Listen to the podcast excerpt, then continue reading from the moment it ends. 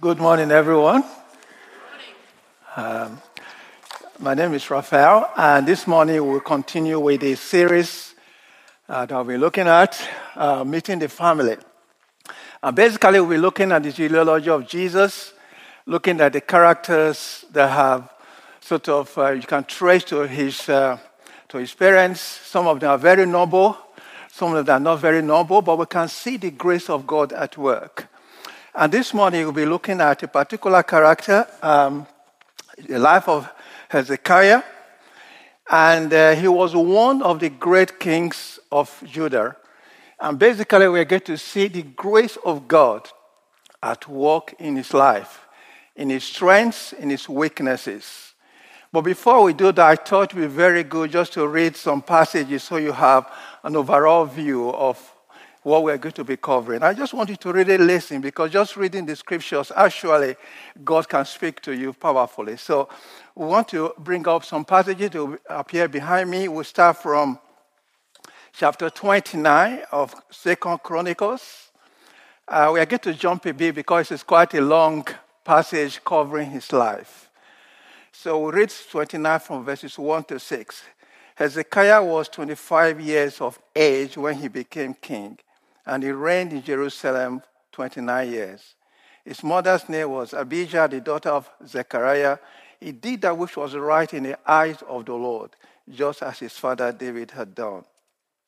In the first month of the first year of his reign, he opened the doors of the temple of the Lord and repaired them. He brought in the priests and the Levites, assembled them in the square on the east side, and said, Listen to me, Levites, consecrate yourselves now and consecrate the temple of the Lord, the Lord of your, of your ancestors. Remove all defilement from the sanctuary. Our parents were unfaithful, they did evil in the eyes of the Lord our God and forsook him. They turned their faces away from the Lord's place, dwelling place, and turned their backs on him. I'll go to verse 10 to 11. Now I intend to make a covenant with the Lord the God of Israel, so that the fierce anger will be turned away from us. My sons, do not be negligent now, for the Lord has chosen you to stand before him and serve him, to minister before him and burn incense. Then we're going to jump to chapter 32, verse 1 to 2 initially. After that, Hezekiah has so faithfully done, Sennacherib, the king of Assyria, came and invaded Judah. He laid siege to the fortified cities, thinking to conquer them for himself. And when Hezekiah saw that Sennacherib had come and intended to make war against Jerusalem, he took counsel with the elders. I'll jump to verse 6 to 8. He appointed military officers over the people and assembled them before him in the square at the city gate and encouraged them with these words Be strong and courageous. Do not be afraid or discouraged, because the king of Assyria and the vast army with him. For there is a greater power with us than with him. With him is only the arm of flesh, but with us is the Lord our God to help us and to fight our battles. The people gained confidence from what Hezekiah said. Then we jump to verse 20 to 26. Then King Hezekiah and the prophet Isaiah, the son of Amos, cried out in prayer to the Lord, to heaven about this.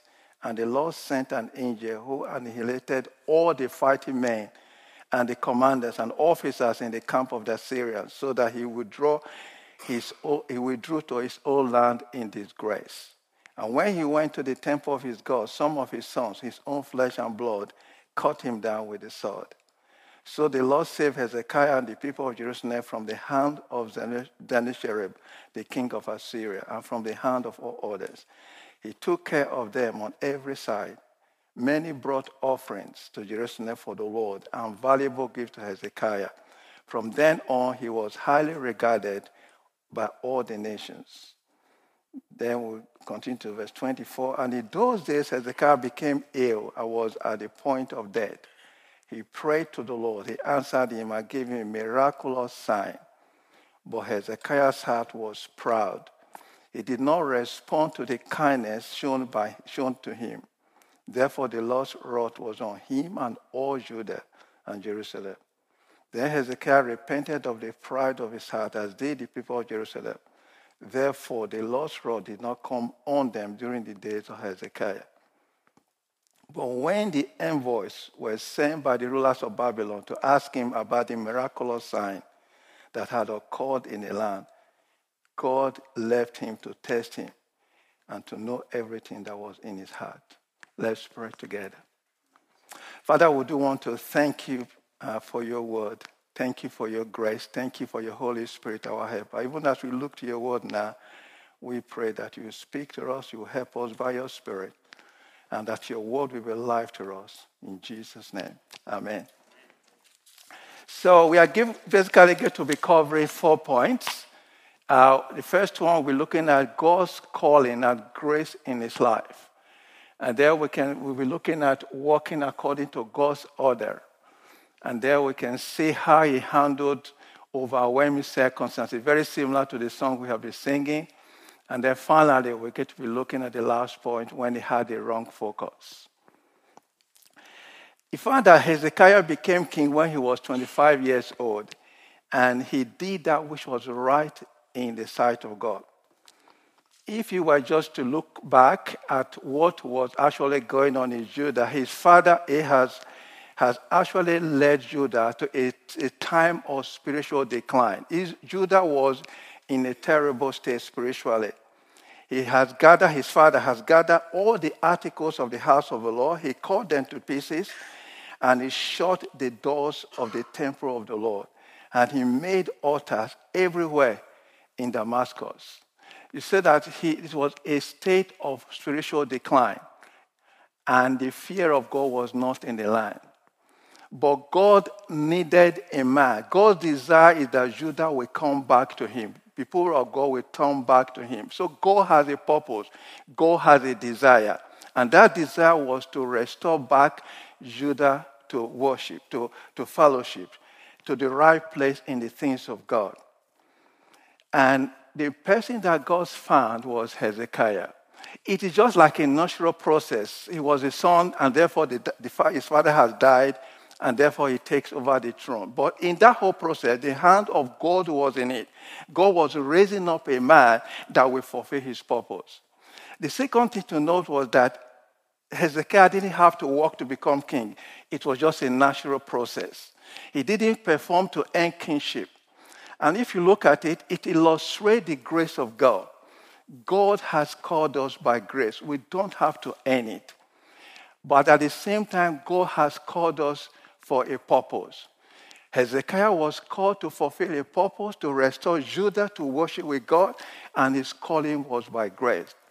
And in the same way, Jesus says, I have chosen you. You didn't choose me. God has called us. And actually, 2 Timothy 1.19 actually throws more elaboration. It says, God has saved us, called us with a holy calling, not according to our works, but according to his purpose and grace, which was given to us in Christ Jesus before the world began. God called you by grace and for a purpose in Christ Jesus before the world began, not according to your work.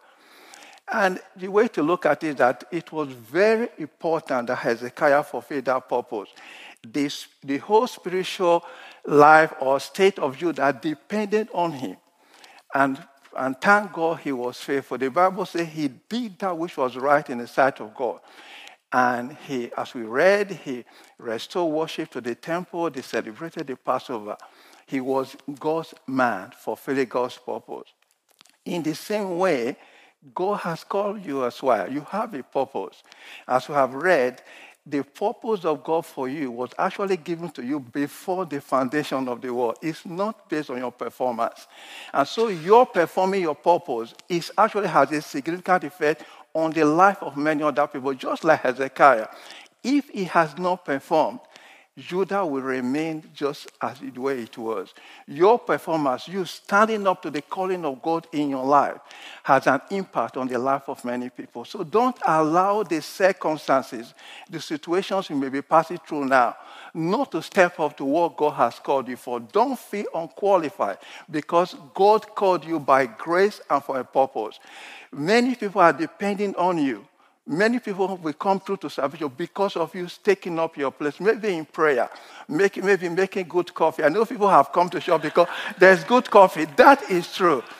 God has a purpose for you, and that purpose, you are to step up and fulfill that purpose. But there were two things that helped him to fulfill that purpose.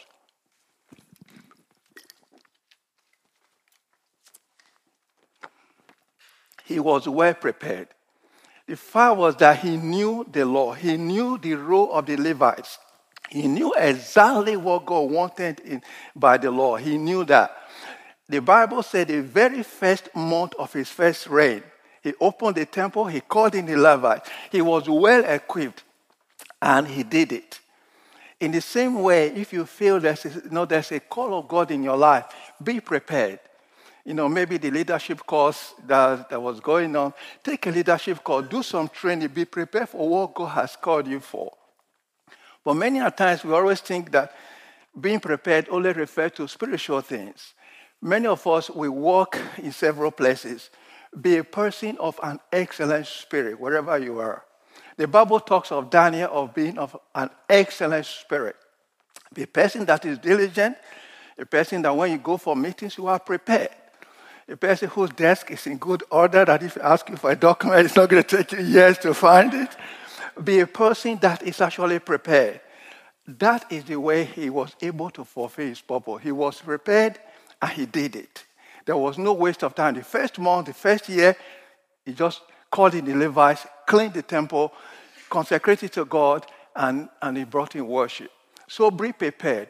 Whatever God is calling you for, maybe you're thinking that God has called me to do this and you're not sure what is really involved, but whatever your heart can find now, do it. That is a step forward towards what God has called you for. The second point, we can now move on to walking in God's order. And uh, the Bible said that he brought in the Levites. He, he encouraged and said, Do not neglect now this, my sons for the Lord has chosen you to stand before him, to serve him, that you should minister to him and burn incense. This may appear very trivial to you, but God in, in the Old Testament, in the book of Numbers 18, has actually chosen Aaron and his sons and the Levites as the people to minister in the temple, to burn incense. And when that order is violated, it actually has big consequences. The two, there was a time in the New, uh, Old Testament, the two sons of Aaron, Nadab and Abihu, they just burned the wrong incense in the, in, in the presence of God, and God actually punished them for that. You can see another example uh, with Saul when he was being invaded by the Philistines and was waiting for Samuel. And he mistakenly, as a king, he went to the temple and made an offering. And when Samuel came, he said, This is what Samuel said to him in 2 Samuel 13 30, You have done a foolish thing. Samuel said, You have not kept the commandment of the Lord God gave you. If you had, you would have established your kingdom over Israel all the, at all time. But now your kingdom will not endure. So God has an order. We all know the story of Uzzah touching the, the uh, touching the, I can't remember what was it, the, touch, the the, um, the tabernacle and how he died because he touched the tabernacle. So God has an order. In the same way, in the New Testament, the Bible said that God, in, in Ephesians 30, it's saying God's intention, his intention that now, that through the church, the manifold wisdom of God should be made known to the rulers and authorities in the heavenly places. God's desire, God's order is that the church of God should be the vessel, the means by which for him to display his glory to the world. So, what does that mean to us? It means God is not looking for individual champions. God wants us to be part of a church. Plug into the church, plug into your small group. That is where you can flourish. That is where you, your gifts can grow. That's where you can be corrected. That's where you can mature in your giftings. And when the elders, when people see the grace of God in you, God, they will support you. When the elders see that the grace of God is in you, they will help you to fulfill your purpose. Uh, I didn't know George was going to be here, but I, I, had him in my notes as an example that, you know, the elders recognized he was just part of this church, but they recognized the grace of God in him. And then he has been sent to Berlin. And many people has been released from here, from this church. Just being part of church, they're growing up part of what God have designed to show his glory. People, the elders have recognized the grace of God in their lives and they have released them to whatever God has counted, uh, called them into. So be part of the church, plug into a small group, be part of it and really be part of it and know that God have designed the church as a means to show his glory to the world. The, the, the third point that we're going to be looking at how to handle overwhelming circumstances. And in fact, I think God has actually been speaking to us in the service about that. You know, God said He's the one that's going to hold us. Uh, and and, and uh, Andy came to encourage us, do you have faith in God? So let us see what happens in the case of Zechariah. What happened was that the king of Assyria, they, they, they, he came and, and he was arrayed against Judah. They wanted to take the, city of Judah for themselves. I didn't read verse 2 uh, on the screen, but this is what verse 32 says. When Hezekiah saw that Sennacherib has come and that his purpose was to make war against Jerusalem, he consulted with his elders and commanders to stop the water from the springs, which were outside the city, and they helped him. The first thing I really wanted to bring here was his ability to take counsel. He found that he was being invaded, he didn't just act independently, he took counsel. And Proverbs 11:40 says, Where there is good counsel, where there's no good counsel, the people fall.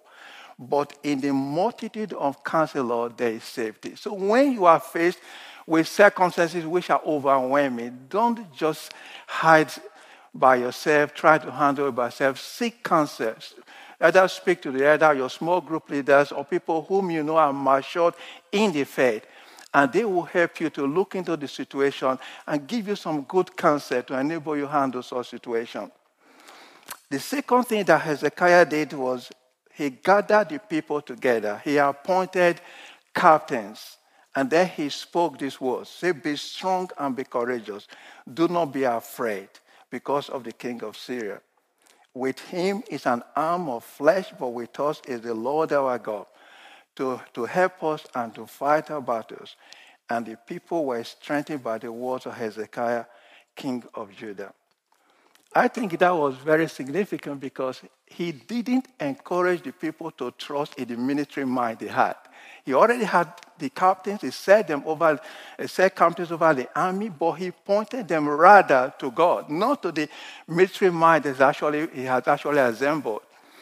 And because of his words of faith, the people were rest assured. People were encouraged by the words of faith. I really wanted to say that it is always good to surround yourself with people that will speak faith to your life, people that will encourage you. Excuse me.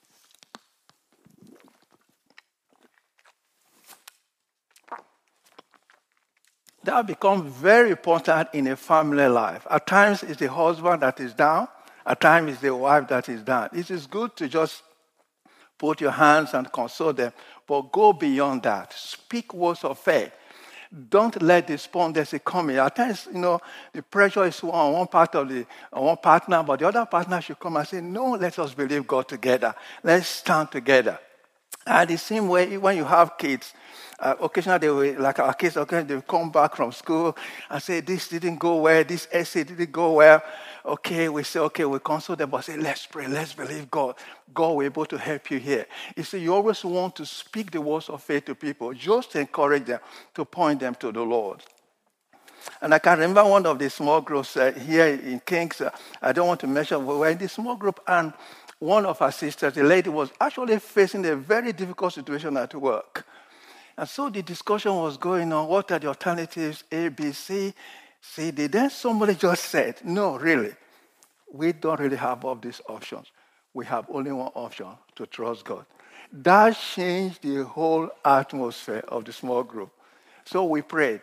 I didn't know what? All the A, B, C were counting, none of them happened. we prayed and God turned it around. because somebody stood up and said, Please, let's trust God. And so, just like Andy came and said, Do you believe God? So I really want to encourage us today. No matter the circumstances we may be confronted, let us trust God. And the last thing which he did was um, uh, looking at verse 20 to 27. He said, Then because of, the, because of this, King Hezekiah and the prophet Isaiah, they prayed and cried to heaven. Is joining your faith with those of others. If there are overwhelming circumstances, find somebody to pray with. Here was the king calling the prophet Isaiah, Stand with me, let us cry to the Lord. And the Lord responded. And the consequence was that God sent an angel to kill all the commanders of the king of Assyria. And he went home, and that was how he died. And I think the, the, the main concept, if you, you know, you look at it, you look at it and you say, hey, that was just what he should have done. But if you look back to the kings of, of Judah, his father, what normally happens when you are invaded, they all tend to cut all, they take all the treasures in the house of God and just give them away. But Hezekiah did the opposite. He believed God. And we get to go to the last point, uh, which I call the wrong focus. And he said, In those days, Hezekiah became ill and was at the point of death. He prayed to the Lord, who answered and gave him a miraculous sign. But Hezekiah's heart was proud. He didn't respond to the kindness shown him. Therefore, the Lord's wrath was on him and on Judah and Jerusalem. And when, so verse 32, when the envoys, were, the envoys were sent by the rulers of Babylon to ask him about that sign that have occurred in the land, the, God left him to test him to know everything that was in his heart. So just to give you a little bit more detail was that when he was sick, Hezekiah was sick, God sent Isaiah to him that prepare your house, it is time for you to die. But Hezekiah turned his face to the wall, he prayed, and God, before Isaiah, Isaiah could leave the court, God said, Go back and tell him that he will be healed. I've given him 15 more years. And then the prophet asked him, and then the king asked the prophet, How do I know? And then Isaiah said, Okay, you asked for a sign. Do you want the, the sun to go 10 degrees forward or the sun to go 10 degrees backwards? And the king said, Well, normally the sun will go 10 degrees forward. So what, did you uh, pray that God will take the sun 10 degrees backward? That was he did. And God actually, because of him, changed the solar system that day in order to prove to Hezekiah, Hezekiah his faithfulness. And somewhere along the line, pride came, came in. So the kings, they heard this sign was actually very well known abroad because the king, the, the king of Babylon sent envoys to say, Wow, tell us about this miraculous sign. Instead of him, very contrary to what he has done, he didn't take any counsel, he never consulted anybody. All he did was just to show them his kingdom. The Bible says he showed them all his silver, all his treasures in his kingdom, not only in his court, the whole kingdom, he showed them everything. It was it was as if though ah, it is all me. Come and see the amount of white I have. There was not even taking that opportunity to say God did this because for, for the sun to move 10 degrees backward is actually, there's no way it could happen apart from God.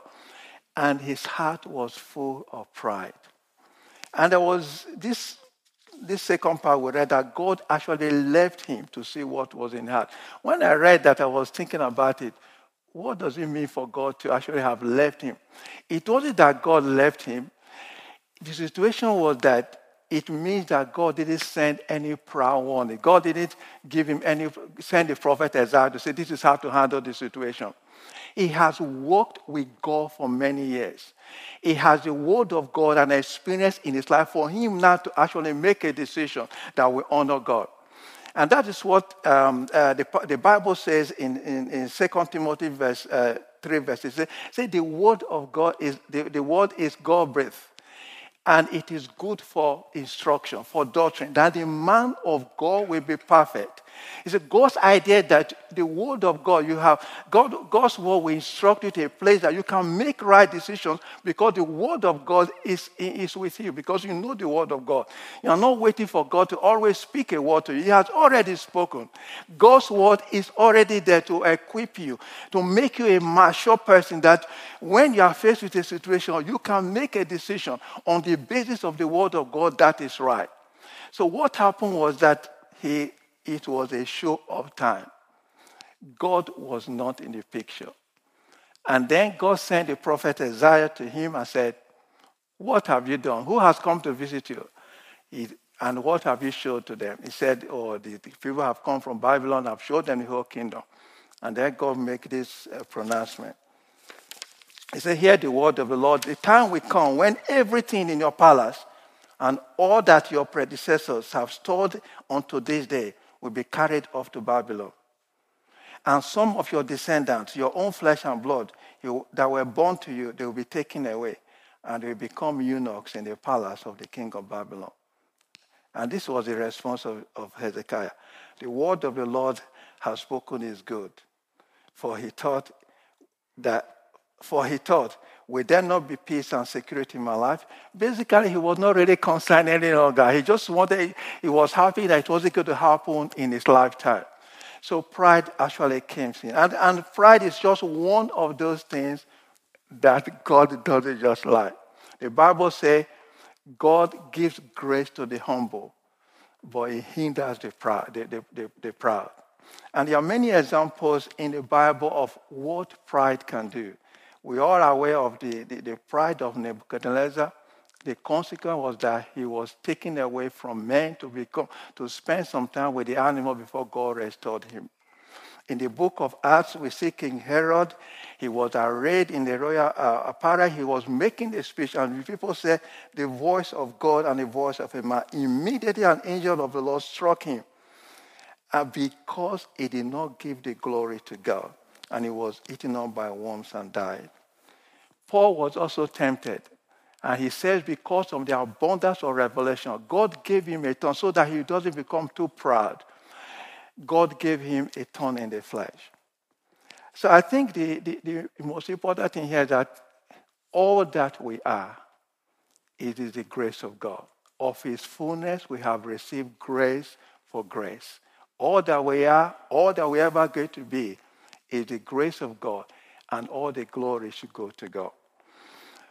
But I also feel that at times, what actually hinders most of us is not we are proud because of abundance or revelations or what God has done for us.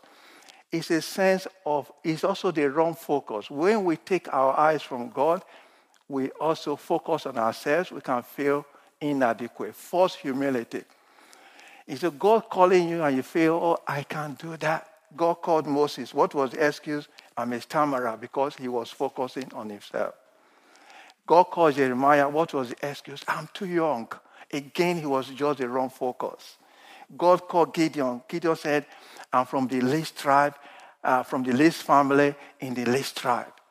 Whether once we remove our focus from, from God, from His grace, we are either going to be proud or we are going to have a sense of false humility both of them lead to the same consequences. We are unable to fulfill the purpose of God. So, what is the right response? The right response is what Paul said in 2 Corinthians, and that's where I get to end up saying that know that we are sufficient of ourselves to think anything as of ourselves. Our sufficiency is of God. Don't think anything as of yourself. Our sufficiency is of God.